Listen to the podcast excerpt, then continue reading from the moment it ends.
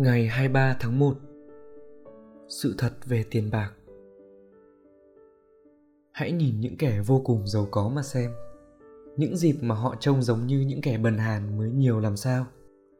Khi họ du lịch, họ phải hạn chế số hành lý. Và khi vội vàng quá, họ sẵn sàng bỏ lại đoàn tùy tùng của mình. Và cả những kẻ trong quân đội kia Số tài sản mà họ có thể nắm giữ mới ít làm sao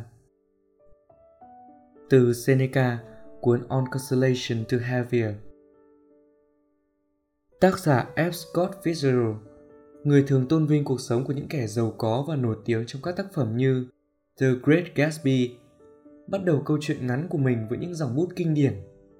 Để tôi kể cho bạn nghe về những người giàu, họ rất khác bạn và tôi. Vài năm sau, sau khi được câu chuyện được xuất bản, vài năm sau khi câu chuyện được xuất bản, bạn của ông, Ernest Hemingway, đã chọc ông bằng việc viết rằng đúng vậy, họ là những kẻ có nhiều tiền hơn. Đây là điều Seneca đang nhắc nhở chúng ta.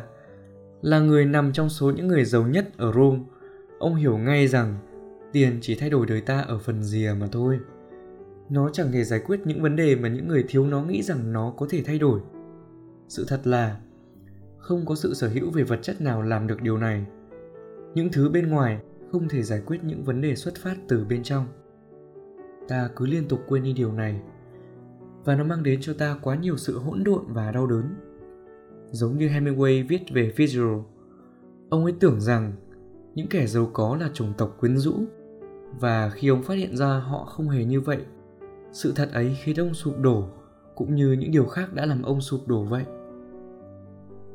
Điều tương tự cũng sẽ đúng với chúng ta.